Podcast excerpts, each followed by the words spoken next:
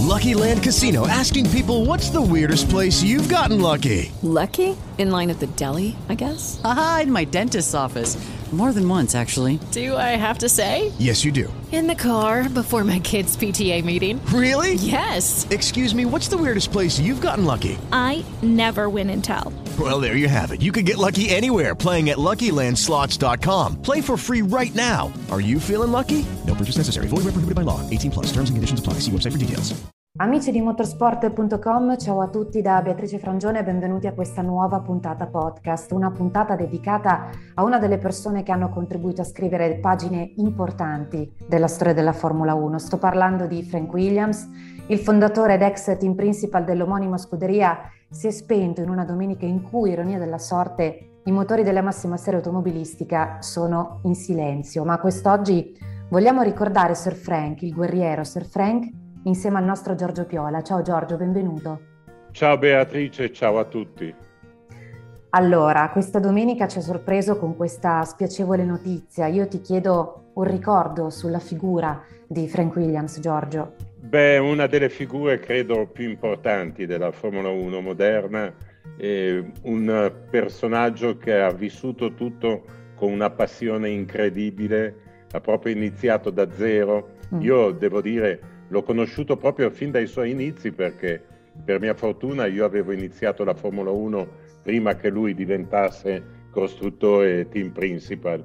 E proprio l'ho visto, è una scuderia a cui sono sempre stato affezionato e ovviamente super affezionato e adesso toccato, addolorato per lui che in definitiva lo considero uno degli amici, amici veri della Formula 1 e l'ho visto proprio all'inizio anche grazie a un rapporto che all'inizio eh, avevamo fra noi giornalisti. Io viaggiavo spessissimo all'epoca, stiamo parlando degli ultimi anni 60, inizio 70, anche in macchina e compagni di viaggio erano spesso Mario Poltronieri e Giancarlo Falletti. Ebbene, Giancarlo Falletti per Frank William è stato importantissimo perché lo ha aiutato proprio anche a trovare gli sponsor, era proprio un grande amico, credo che addirittura sia anche eh, stato o tuttora anche socio in minoranza ovviamente della Williams, ma quindi eh, le serate con Frank, Sir Frank, e all'epoca era semplicemente Frank, erano bellissime, frequenti. Diciamo che praticamente a ogni Gran Premio ci si ritrovava e, e era veramente una cosa come stare proprio un piccolo gruppo familiare. Una scuderia che ha segnato particolarmente la storia della Formula 1 perché dal 1977 ad oggi ha collezionato nove titoli mondiali costruttori, eh, sette eh, titoli mondiali piloti in Formula 1 e un campionato mondiale costruttore eh, ottenuto in un anno molto molto particolare per Frank Williams. Sto parlando del 1986, Giorgio, un anno che anche tu ricordi bene. Eh sì, un anno tragico perché ebbe l'incidente pazzesco al Paul Ricard, anche qui un, un segno proprio un segno del destino veramente diabolico e maligno in questo caso, perché Frank era un maniaco di fitness, era uno sportivo incredibile, era, eh, sempre aveva un fisico asciuttissimo, allenatissimo, tanto che lui aveva molte cose de, un po' furbesche e divertenti. Si divertiva a organizzare una gara fra i piloti di Formula 1, una maratona, una gara di, a piedi di, di corsa e regolarmente l'ha sempre vinta. Io mi ricordo una volta all'epoca non avevo i chili che avevo adesso e poi da giovane avevo fatto anche a livello dilettantistico gare di, proprio di atletica e quindi mi ritenevo abbastanza veloce. Una volta eravamo a Zolder di un alberchetto sperduto in mezzo a un bosco dove c'era un tracciato proprio campestre e io mi ricordo che ero partito per il mio giro eh, primo di lancio e a un certo punto mi, mi, mi passa appunto Frank in tromba proprio a velocità doppia e all'epoca non esistevano i DRS, non esistevano tutte queste cose e lui era al suo sesto, settimo giro del, del percorso, era veramente incredibile e ci teneva tantissimo al fisico, tanto che aveva il suo figlio invece purtroppo aveva gusti completamente opposti. Io mi ricordo che ogni volta che suo figlio passava mentre stavamo chiacchierando, eh, Frank ogni tanto mi diceva ma guarda è sempre lì a mangiare dolci, mangia dolci, mangia dolci tutto il giorno, guarda com'è grasso e per lui questo era un dispiacere. Poi è successa quella tragedia incredibile, fra l'altro proprio uno sgambetto del destino a una persona che proprio eh, aveva della vita tutto un altro concetto, proprio fatto di, di, di estrema sportività, di estremo fitness, di essere sempre a postissimo e ritrovarsi, credo, tetraplegico fosse stata per lui la, la cosa peggiore, molto probabilmente ancora peggio che per qualsiasi altra persona con una vita, diciamo, un po' più sedentaria, proprio eh, toccare proprio lui in, sul fisico in quella maniera credo che sia stata proprio la cosa peggiore che gli potesse capitare. Tra l'altro, eh, nonostante l'incidente, nonostante la tragedia che lo ha, lo ha, coinvolto nel 1986, lui dopo nemmeno sei mesi da quel terribile incidente riappare nel paddock quello stesso anno a Silverstone, sorridente come sempre, accolto tra le urla e gli applausi di un pubblico veramente felice ed entusiasta di rivederlo nel suo mondo, diciamo Giorgio. Sì, eh, come ho detto prima, una persona con una grandissima volontà e un grandissimo senso dello humor, ti dico, le serate con lui erano sempre piacevolissime. Fra l'altro, pur essendo inglese al 100% e pur avendo proprio come eh, idola, quasi idolatrare la persona della regina, proprio estremamente tradizionalista, parlava il francese e l'italiano benissimo, era pieno di humor, scherzava e, e, e con una grande forza di volontà pazzesca. E all'epoca appunto in tutti gli anni 70 e anche 80 io eh, continuavo a frequentarlo. Eh, poi il mio lavoro è un po' cambiato eh, mi sono buttato più, non più soltanto a fare anche le interviste e cose del genere e per cui il, le, le, nostre chiacchierate erano diventate più rade anche perché c'era un particolare eh, Frank anche quando era nei momenti diciamo un po' eh, più di relax in questa sua situazione terribile, faceva però sempre molto fatica a parlare. Io mi sentivo un po' a disagio eh, quando non avevo necessità di lavoro, andare soltanto a fare due chiacchiere e mi ricordo una cosa che mi fece rimanere malissimo, eravamo al, in aeroporto a, San, a Rio de Janeiro, io dovevo, ero, aspettavo prendere l'aereo e a un certo punto compare lui sulla carrozzella col suo assistente e mi sorride, mi fa capire, perché ovviamente non poteva fare nessun segno col, con le mani, con il corpo, soltanto col,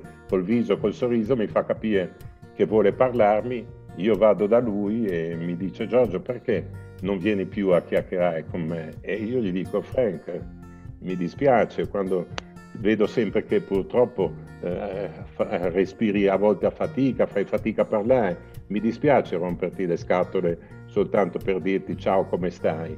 Mi fa Giorgio ti posso dire una cosa? Nonostante quello che mi è successo, io sono contento di essere ancora vivo. È una frase che come vedi suscita emozione ancora sì. saranno passati più di vent'anni.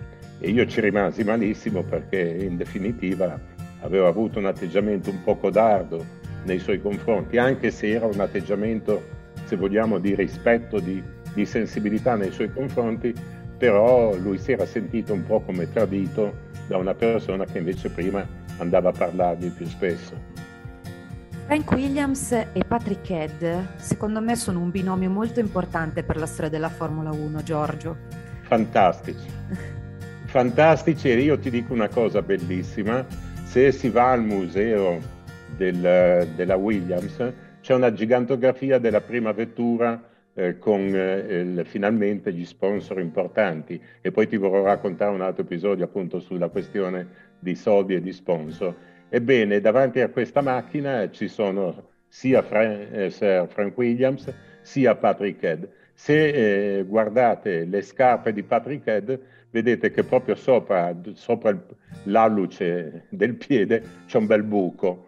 Questo perché loro non volevano assolutamente dimenticare che all'inizio avevano fatto fatica e le loro origini e, e che erano arrivati dove erano arrivati proprio per la grande sia capacità sia volontà e senza vergognarsi. Per esempio, a me ha sempre fatto sorridere eh, Ron Dennis, che guai se uno gli ricordava che all'inizio era un, un capo meccanico, come a voler nascondere le origini. Invece eh, in casa Williams questa eh, volontà di, di dimostrare quello che avevano fatto, di, di essere orgogliosi de, della loro storia era molto importante. Io mi ricordo le prime volte che sono andato a visitare la Williams negli anni 70, era un garage come non c'è nemmeno quasi su, adesso in un'officina di un paesino e l'ufficio tecnico era una, una roulotte a, quattro, a due assi con dentro eh, Patrick Head, Frank Derny e Neil Otley che erano i tre responsabili della squadra, con Patrick in, invece di, di, di capo, eh, Frank Derny l'aerodinamico e Neil Otley l'uomo preciso che realizzava i, i progetti. Era, era, così, era una cosa incredibile. Adesso, se si pensa, ci sono centinaia, centinaia di persone e quindi è una scuderia con un valore umano, oltre che tecnico e oltre che sportivo, veramente incredibile. Hai fatto cenno prima a soldi e sponsor, Giorgio, perché comunque sì. Frank Williams nella storia eh, della Formula 1, insomma, ha lottato molto anche con il denaro per riuscire a portare avanti il suo sogno. Sì, all'inizio era veramente dura e devo dire appunto quel nostro mio collega eh, Giancarlo Faletti con amicizie e tutto quanto e con l'amicizia soprattutto del Conte Zanon eh, eh, aiutò tantissimo a trovare gli sponsor proprio in Italia e ci fu un episodio che se vogliamo abbastanza curioso eh, proprio del de, de rapporto tra il Conte Zanon e, e Frank Williams. Eh, io spesso andavo appunto in macchina con Giancarlo Falletti, mi, ci mettiamo d'accordo per andare al Gran Premio che credo che fosse nominato di Svizzera a, a Digione mm. e, e, mi dice vieni a Milano a, tipo alle due del pomeriggio che partiamo. Vabbè, facciamo come al solito, come facevamo allora, soprattutto con Poltronieri, il giro di tutte le gelaterie, perché era questo un punto di partenza. Finalmente, verso le 5 di sera, eh, decidiamo di partire, andiamo giù in garage e c'è una macchina, una station wagon, che vedo un po' inclinata verso il retrotreno. Faccio per mettere la valigia eh, dentro la macchina e Giancarlo mi fa no, no, no, no, mettila nel sedile posteriore. E io va bene, guido, guido, guido, passiamo, passiamo la frontiera, andiamo, tra l'altro abbiamo fatto una frontiera bassa, non quella su alta, uh, arriviamo st- eh, stanchissimo perché io per, ero andato, mi ero alzata la mattina da, da Santa Margherita, ero andato a Milano, ero rimasto tutto il giorno in attesa, arriviamo finalmente a Digione e dico Giancarlo dov'è l'albergo? Sai dov'è? No, no, passiamo un attimo dal circuito. E dico scusa dal circuito, io praticamente da, è da stamattina alle 5 che sono in piedi, ho guidato tutto il tempo da solo, andiamo in albergo, dai. Lui mi dice no, andiamo in circuito, andiamo in circuito e all'epoca non c'erano i motorhome, c'erano dei camion, delle bisarche e poi una tenda e le macchine erano praticamente sui prati. Eh, andiamo laggiù, andiamo laggiù dal, da, diciamo da, da, dal prato riservato alla Williams. Arriviamo lì, c'è qualcuno che ci aspetta, Giancarlo apre il cofano dietro e dietro avevamo un Ford Cosworth 8 cilindri che Giancarlo aveva ritirato da Pedrazzani e, e credo che la manutenzione l'avesse, la riparazione l'avesse pagata appunto il conte Zanon e questo era il motore dedicato a Jacques Lafitte e ecco questo era Frank Williams. Se non fossimo arrivati noi col motore, molto probabilmente Jacques non avrebbe potuto correre quella gara. Gli inizi erano così. Poi c'è stata la svolta appunto della prima sponsorizzazione Saudi Arabia, poi l'accordo con la Honda e poi la grande storia di, di, di, di successi dovuti appunto a questi grandi uomini, eh, Frank dal punto di vista di direzione del team e Patrick Head come direttore tecnico responsabile. Insomma, poi c'è stata un'era molto bella, diciamo negli anni Ottanta, poi anche eh, fino al 1997, insomma, quelli sono stati anni gloriosi per la Williams, Giorgio. Eh sì, sono stati anni gloriosi con titoli mondiali, con i motori Renault, eh, e la Williams è diventata un, una grandissima squadra e, e, Frank è sempre stato l'anima dietro. Fra l'altro credo che eh, in tutta questa sua, eh, diciamo, terribile disgrazia il fatto di essere rimasto comunque un uomo di potere, un uomo di decisione, abbia aiutato tantissimo il suo morale a voler lottare il massimo possibile, perché ovviamente eh, chiunque si sarebbe sentito veramente depresso e lasciato andare, invece lui ha sempre lottato e quando era possibile, anche quando era in condizione di sedia a rotelle o addirittura quella posizione che, che faceva ancora più senso quando lo mettevano in piedi, praticamente bloccato come su un asse e, e, e che era veramente a volte quasi che ti toccava molto, ci rimanevi male quasi a vederlo, però nonostante tutto vedevi che ogni tanto lui eh, passavi e ti faceva il sorriso di saluto per indicare proprio questa sua grande volontà e quella famosa frase che mi fece rimanere malissimo, colpevole e sentirmi un po', tra virgolette, un verme per non averlo, non essere andato più volte a parlare da lui, però era questa la sua volontà, la sua grande eh, voglia, nonostante tutto, di vivere. Si può dire che sicuramente era un grande esempio di vita, eh, Frank Williams, per eh, non essersi mai arreso eh, cercando il possibile anche nell'impossibile, Giorgio. E ti chiedo in chiusura di questa nostra chiacchierata che cosa lascia Frank Williams? Beh, lascia un, un esempio per tutti quanti, che qualsiasi disgrazia non bisogna lasciarsi andare, che la vita deve continuare e che ci può essere nonostante una ragione di continuare a vivere anche quando si è nella situazione come la sua che credo sia la peggiore possibile perché era lucidissimo, era perfetto, però ovviamente purtroppo non c'era quasi nessuna parte del suo corpo che fun- funzionasse se non con l'aiuto estraneo degli assistenti. Giorgio, io ti ringrazio moltissimo per questo tuo ricordo che ci hai, che ci hai regalato. Eh, grazie a voi e dispiace da pazzi perché nonostante tutto purtroppo si sa che la vita ha un termine e purtroppo c'è anche da pensare forse che sono finite anche molte sofferenze per Frank, però è ovvio che, che, lui resterà sempre nel cuore di tutti quelli che lo hanno conosciuto e che hanno visto nella sua persona un grande uomo, un grande personaggio. Vi ringraziamo per averci seguito e vi diamo appuntamento alla prossima puntata podcast. Ciao a tutti.